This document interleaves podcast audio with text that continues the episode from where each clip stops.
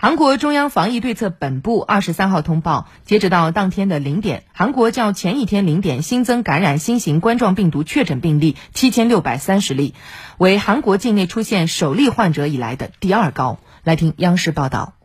韩国卫生部门指出，鉴于新增确诊病例连日超过七千例，基本可以认定奥密克戎变异株已成优势毒株。专家预测，确诊病例将于下月飙升到两万例以上。若不采取特别防疫措施，确诊病例可能增加到十万。为了遏制疫情进一步蔓延，韩政府将转入奥密克戎应对阶段。本月二十六号开始，将完成疫苗接种的确诊病例隔离期由十天缩短至七天。同一天起，在奥密克戎变异株成为优势毒株的光州市、全罗南道、平泽市和安城市实施新版防疫体系。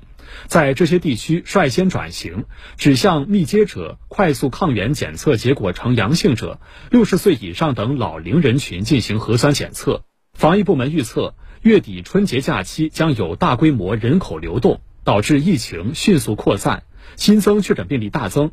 虽然危重症患者数尚低于五百例，但仍迫切需要为此做好应对准备。